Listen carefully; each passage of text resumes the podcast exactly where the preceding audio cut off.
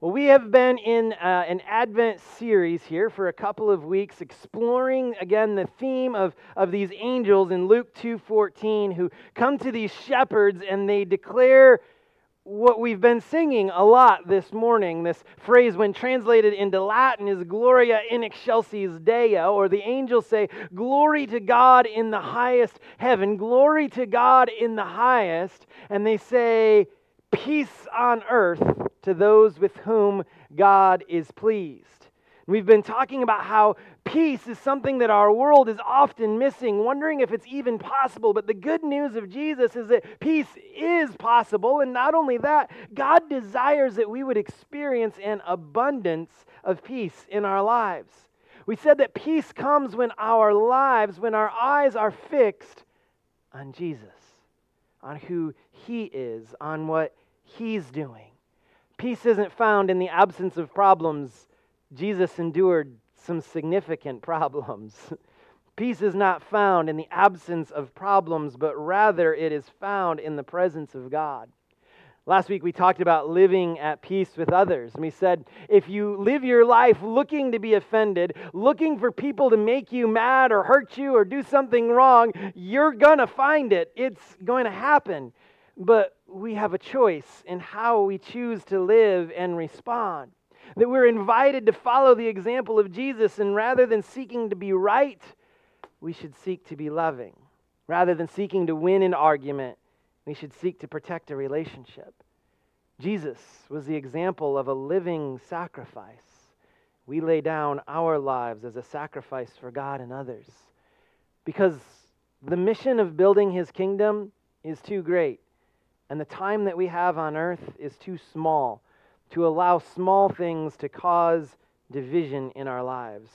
So we are invited to be a continual blessing, even to those who are a continual problem. You have a Bible with you this morning. It might be a, a paper Bible. It might be a digital Bible. But I'd invite you to go ahead and get out your Bible, whatever kind you have, and just raise it up nice and high this morning and say, I got my Bible, P J. I'm so glad you do. So very glad that you have God's words, not just mine. There's going to be a number of passages that we will be looking at this morning. If you have a bulletin, they're all listed there. We're going to have them on the screens as well. You might want to jot them down or follow along and kind of get ahead of me a little bit if you want to, but they're they're all written there. One of the worst feelings in life, I think, has to be the feeling of waiting. I'm not sure any of us really enjoy waiting, and yet it's something that is kind of common to our life. We spend so much time waiting. You go to the doctor's office, and they put you in the waiting room. You go to one of our theme parks here in Florida, whether it's Disney or Universal or Busch Gardens, and you're excited to ride a ride or visit a character, and you get in line, and you spend most of the day waiting. You turn on your computer and you have something you desperately need to do, and you need to do it quick, and it's it's been a week or so since you've turned it on, and you turn it on and you need to use it, but there's updates, and you wait for it. You sit in a traffic light in Pinellas County, and you wait, and you wait, and you read a novel, and it still hasn't turned to green yet. Oh, you wait. Christmas time. Maybe you've tried to help your spouse out. You've done some Christmas shopping yourself, for yourself. And you've seen Amazon show the little notification, it's arrived at the doorstep, and boy, do you want it. But Christmas is not for another week, and you have to wait.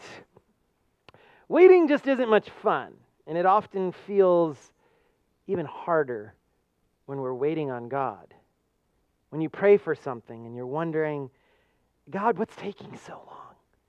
Are you listening? Have you forgotten about me? Do you even, do you even care about this situation, God? Maybe you're praying that God would heal you from something that's been causing you a lot of pain. Maybe you're asking God to bring a loved one to faith in Christ. You might be praying that God would give you a job with real benefits to provide for your family, to heal you from depression, to save your hurting marriage, to bring you a spouse. And yet the more you pray, the less you see, And sometimes we wonder, where are you, God? I've been praying for years.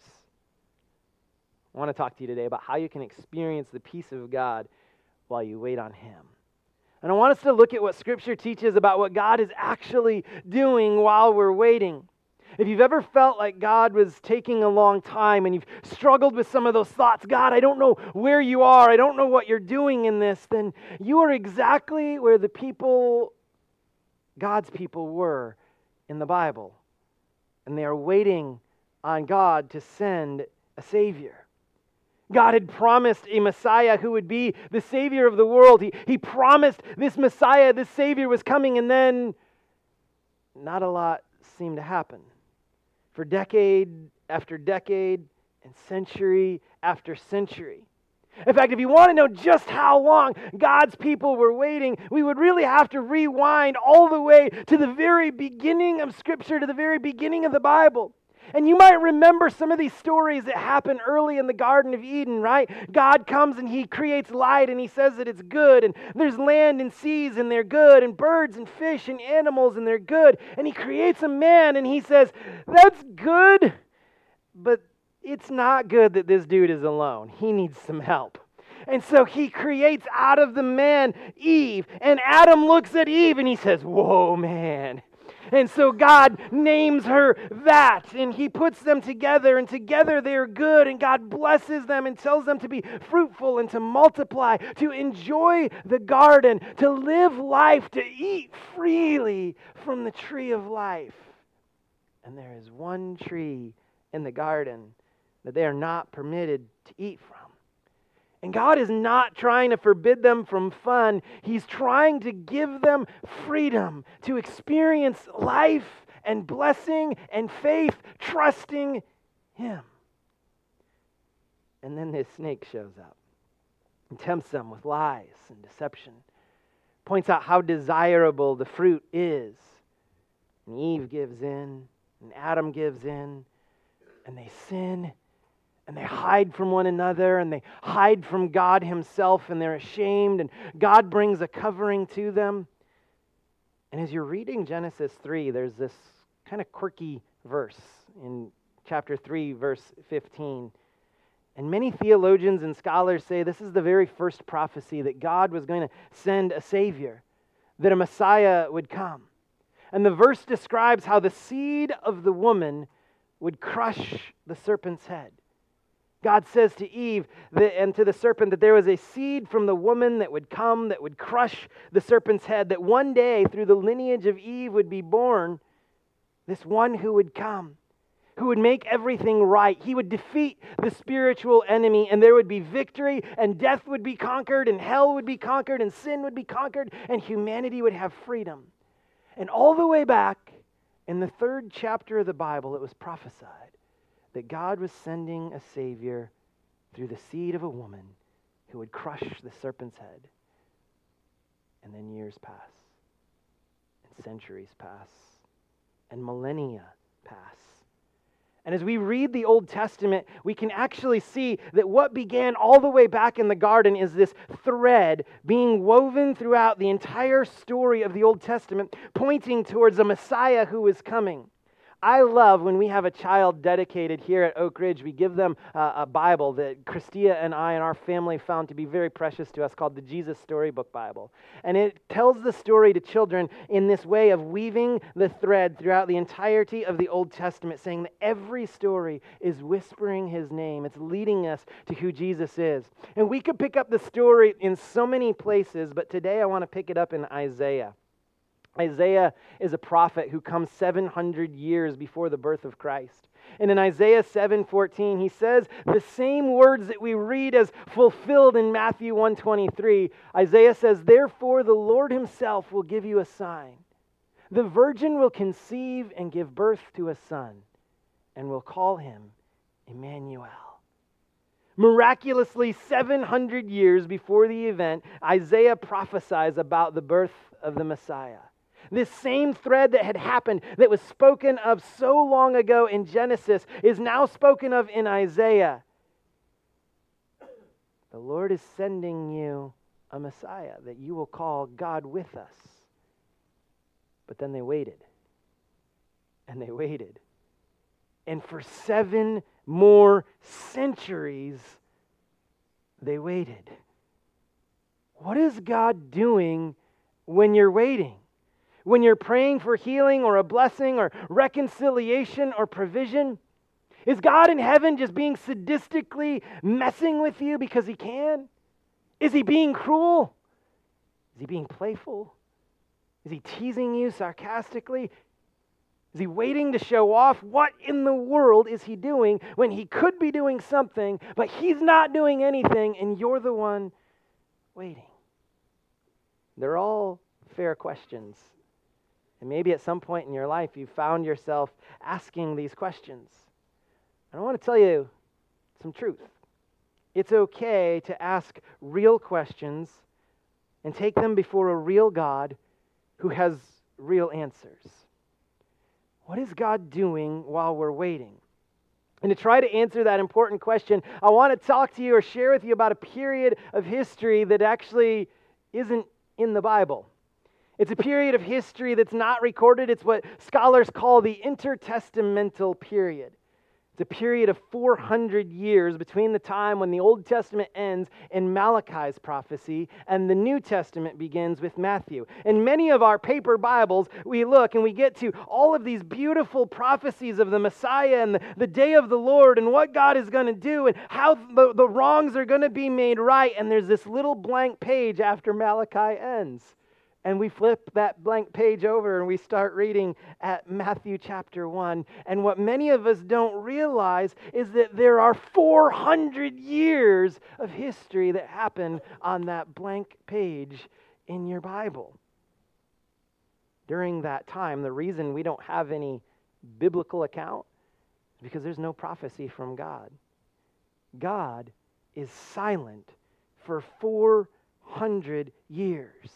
While his people are waiting on a Savior, waiting on a Messiah, asking God to speak something to them. And probably some of you feel that way. Or you felt that way at some point in your life. You're praying for something, having faith, believing, and yet there's just no word from God. No sign from God. No sign that he's active. No sign that he even cares. And all you want is some kind of an answer. Any answer would be good. Give me a sign, God. Something, anything. And yet sometimes there's nothing at all. What is God doing while we're waiting? Why does he seem silent? I want to remind you this morning that just because God feels silent does not mean that he's absent. He wasn't absent during that white page of the intertestamental period, the period between the testaments, and he's not absent in your life. So what I want to show you this morning is that while you're waiting, God is working. While you're waiting and you're wondering, behind the scenes, the goodness of God, the power of God, the provision and grace of God, he's, he's working. He's working in all things to bring about your good. He loves you. He's a good father who has plans for you, plans to bless you, plans to prosper you and not to harm you. And just because you don't see something happening does not mean that he's not doing anything. What is God doing while you're waiting? He's always working, even while we're waiting and even while he feels silent. And in fact, I want to show you a verse in the New Testament that gives context both to God's timing and about this event that we celebrate this time of year, the birth of Christ. Paul writes to the church in Galatia. He's been describing how theology works, and he says to them, "But when the set time had fully come, God sent his Son, born of a woman, born under the law, to redeem those under the law that we might receive adoption to sonship." God was had this plan to, to reach Gentiles, and God at the set time, when it had fully come, sent his Son, born of a woman, born under the Jewish law, to redeem those under the law that we might be adopted into God's family. It happened at the perfect time, in the perfect moment, when the time had fully come. God sent Jesus to purchase us out of a sinful lifestyle, to redeem us with forgiveness and grace, so that we were no longer children of sin, but that we would belong to the Most High God. And He did it in perfect time. The, the phrase in Greek is, is two words. It's pleroma chronos. And chronos, you might know, you might think of the word chronology. Chronos means time, and pleroma means complete or to the full measure.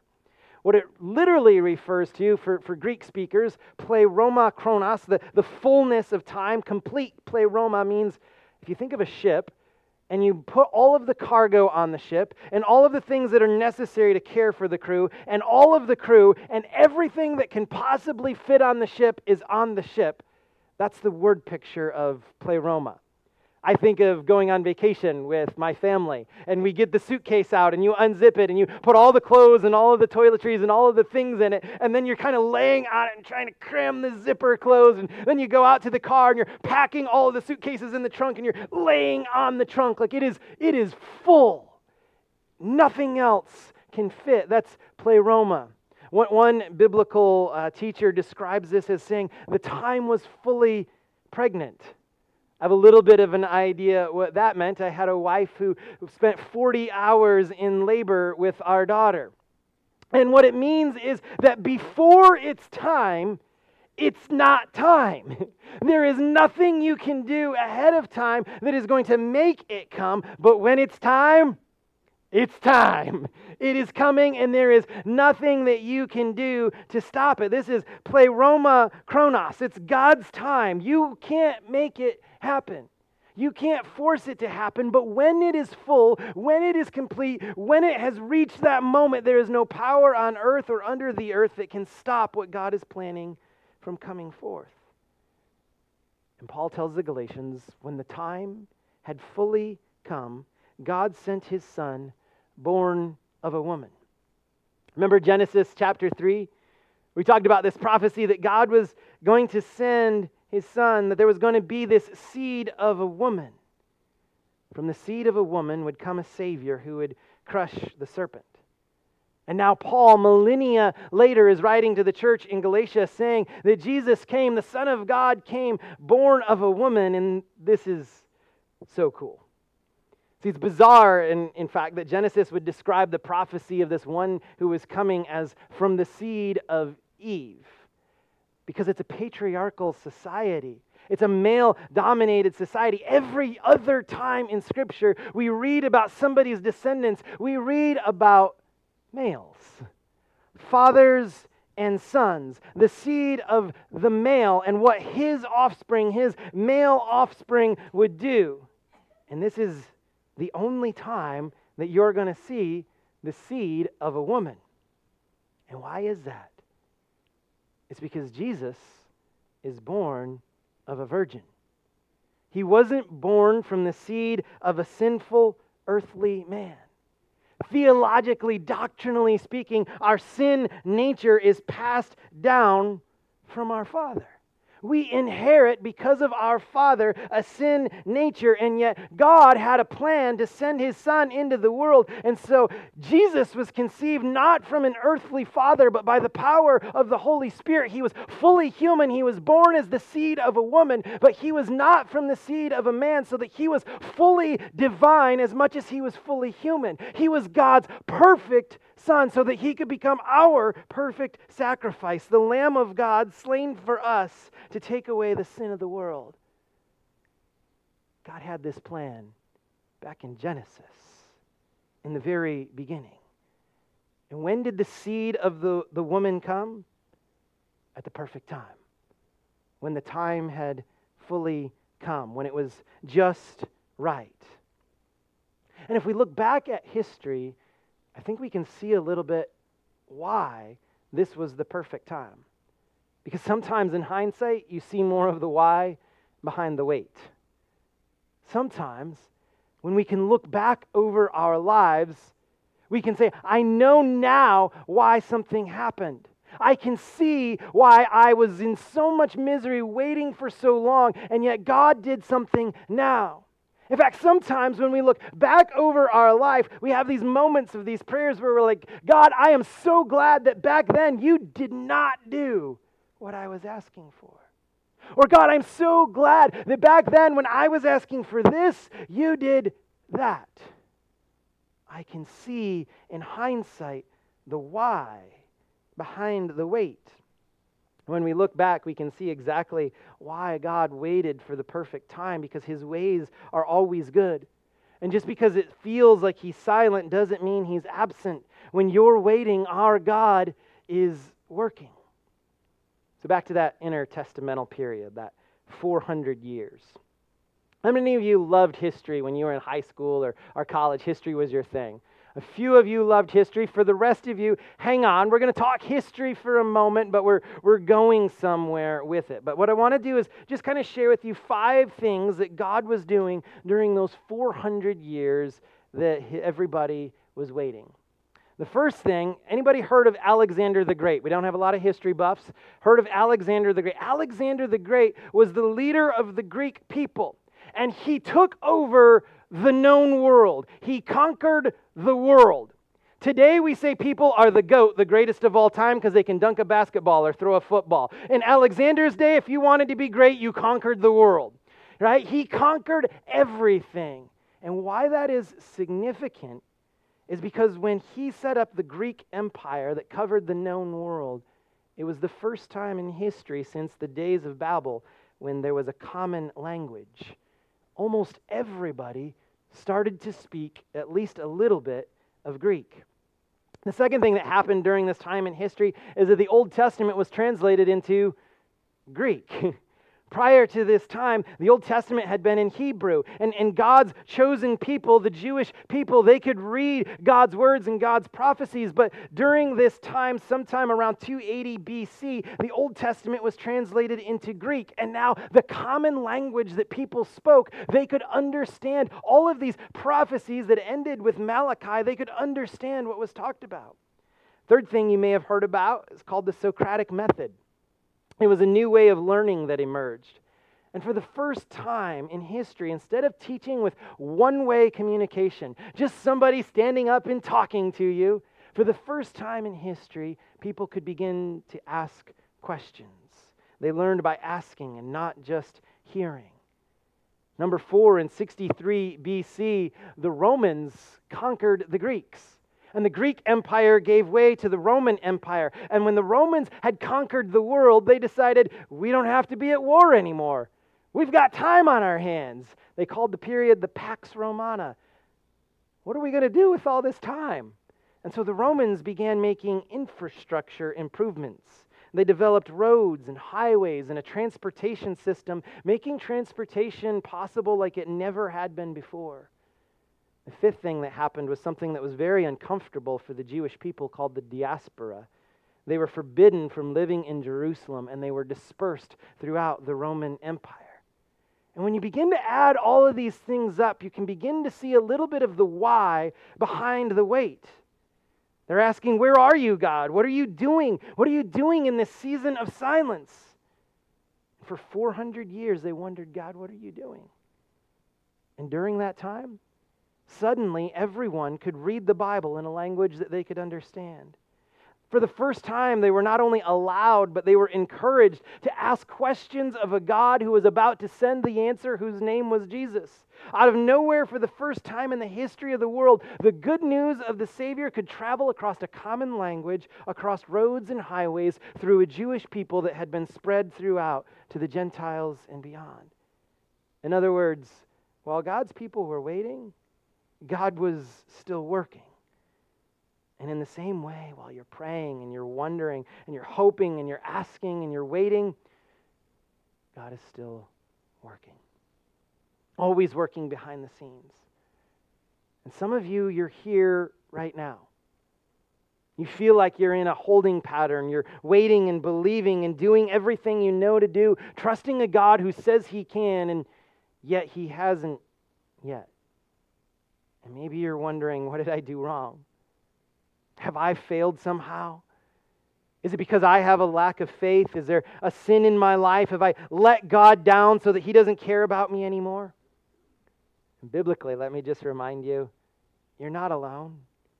Abraham and Sarah waited twenty-five years to hold their baby Isaac. Joseph had a vision to, to lead, to rule, to influence, to save God's people. He waited for thirteen years, most of it in prison for a crime he didn't do. There was a woman who had an issue of blood. For twelve years, she spent her time in private agony, unable to function. She was holed up emotionally and interpersonally. She was spiritually unclean. For twelve years, she waited until she could touch the hem of a garment of one who would look at her and say, "Your faith has healed you." There was a man who couldn't walk. Scripture tells us for thirty-eight years, he laid on his mat desperate for anything until Jesus came by and said, "Pick up your mat, stand up, take it on your own two feet and walk home." While you're waiting and you don't see anything, God is working. While you're hoping and you're wondering, God is working. And a phrase that I hope some of you will take and internalize this morning is that God's delays are not necessarily God's denials. Just because God hasn't yet doesn't mean that He's not ever going to. Maybe it's not the time yet.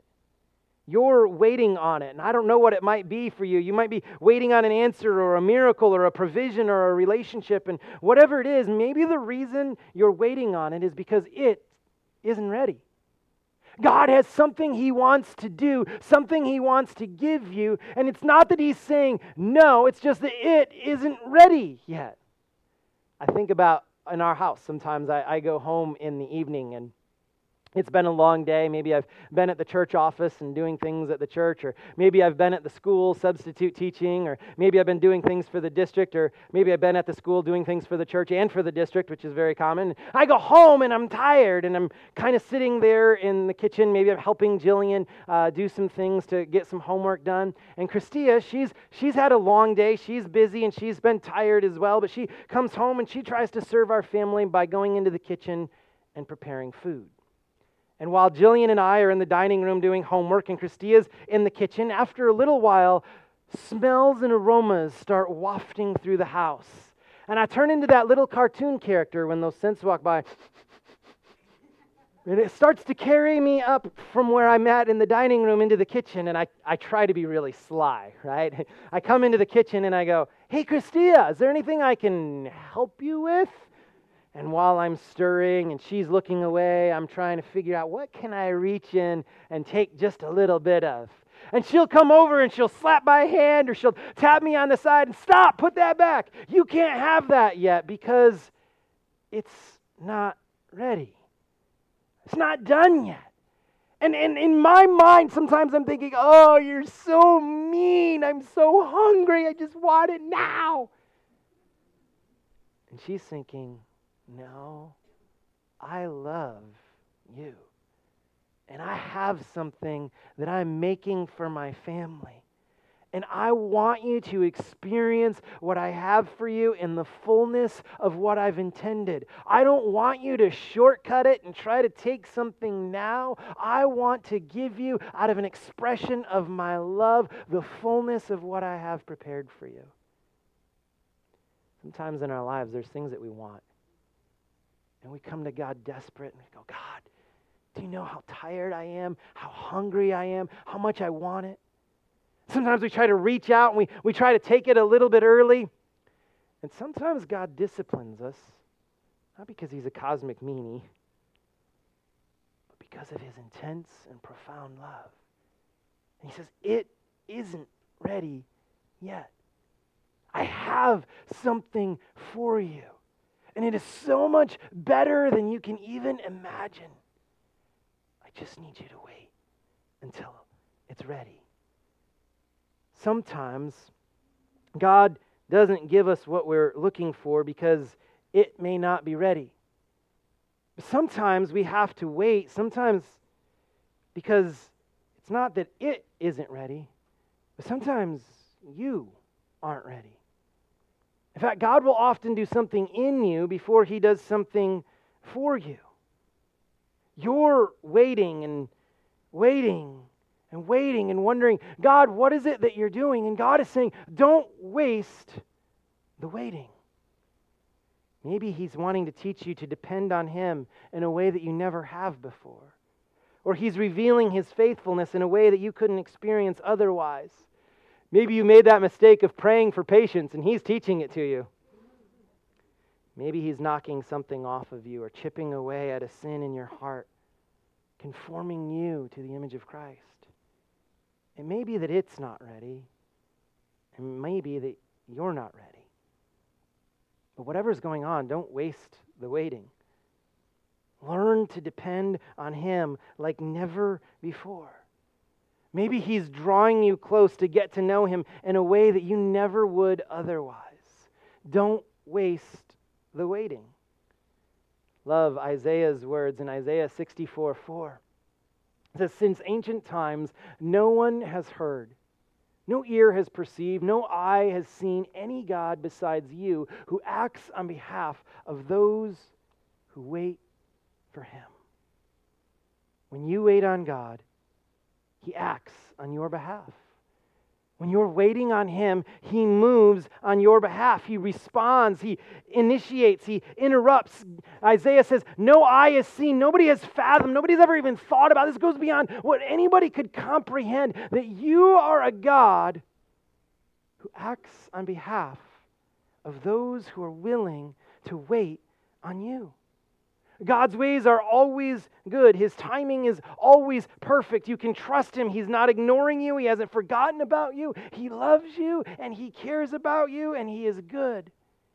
He knows the desires of your heart, and just because it feels like he is silent does not mean God is absent. What is he doing? What's he doing when you're asking and hoping and waiting and believing and praying?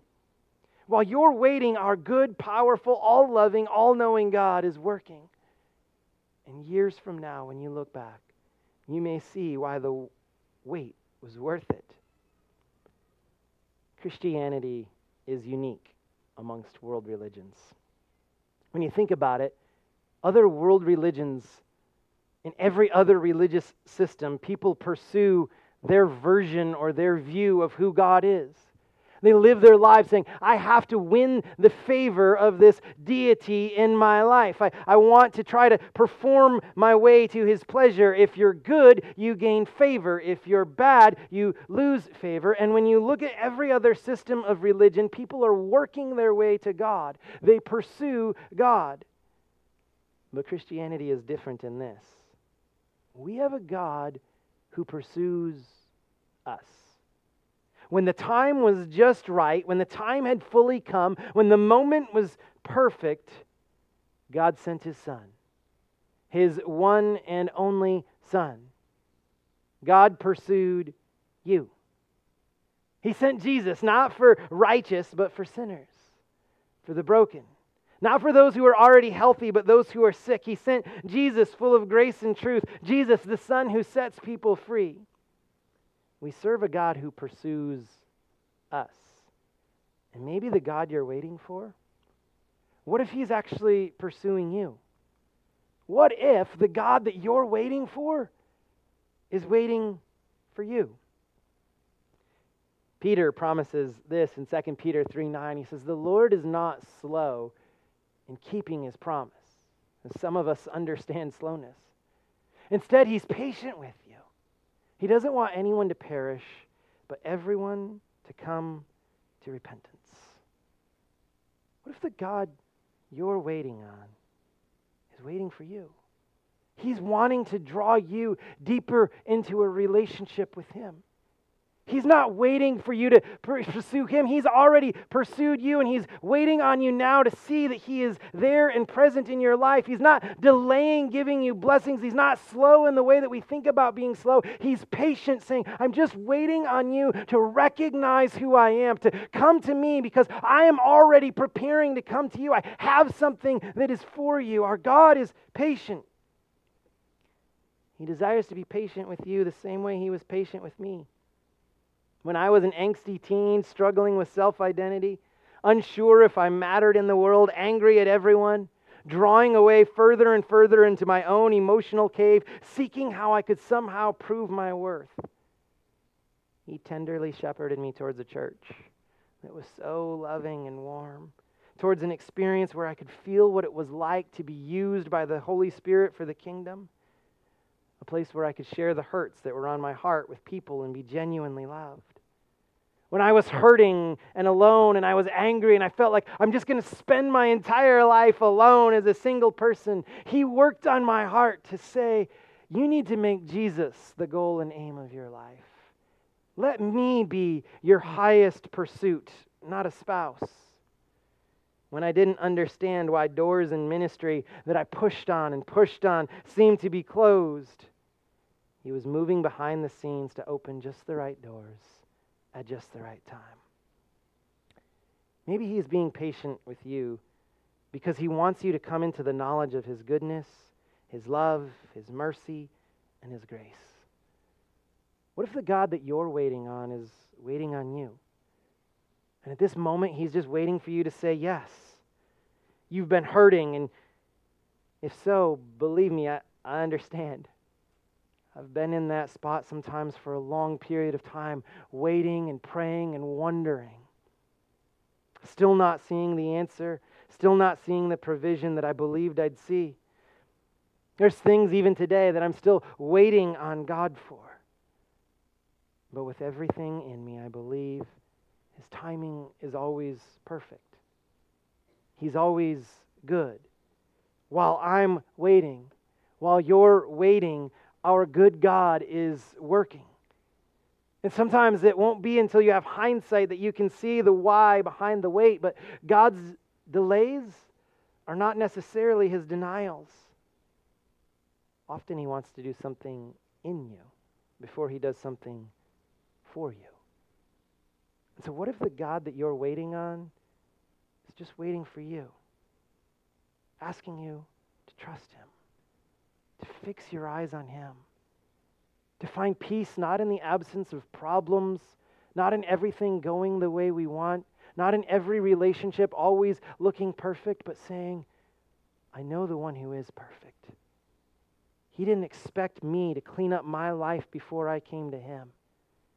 But my God stepped out of heaven and put on flesh, came into time for me. And so, may the peace of God guard your hearts and minds in Christ Jesus as you seek to live at peace, even while you wait. Let me pray for you this morning.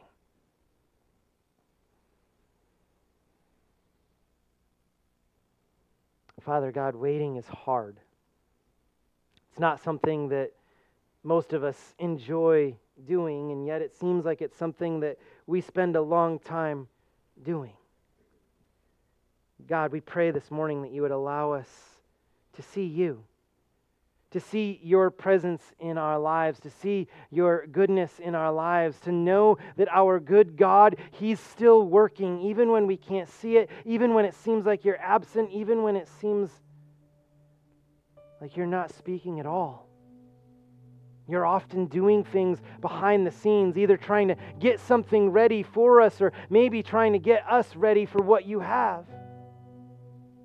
So help us today to do what we've been trying to do all series. To be at peace. To fix our eyes not on what is broken, not on what is chaotic, not on what isn't going the way we want. To fix our eyes on Jesus. To know that our good God, He's present. We'll call Him Emmanuel because He's God with us. So God, if this is a season of waiting, if you don't have it ready yet, or if you still want to do something, help us to experience You. While you're working and you're getting something ready that You have for us later, help us to wait with You. And if you're working on us and you're drawing us deeper and there's things You want to change or transform or conform us into the image of Jesus, then have Your way in us. Just be with us.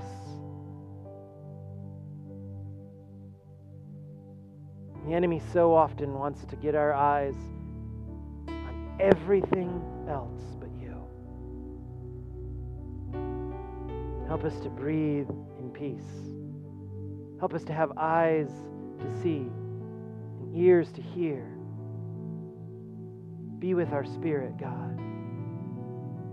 Grant us the peace that comes from your Son, our Savior, Jesus Christ. In his name I pray. Amen.